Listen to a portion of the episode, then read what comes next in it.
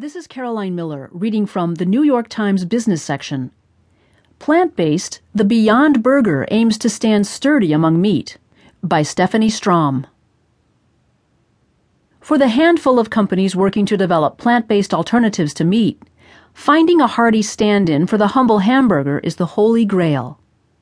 One of those companies, Beyond Meat, says it has come up with that burger. The company will begin selling the Beyond Burger on Monday at a Whole Foods.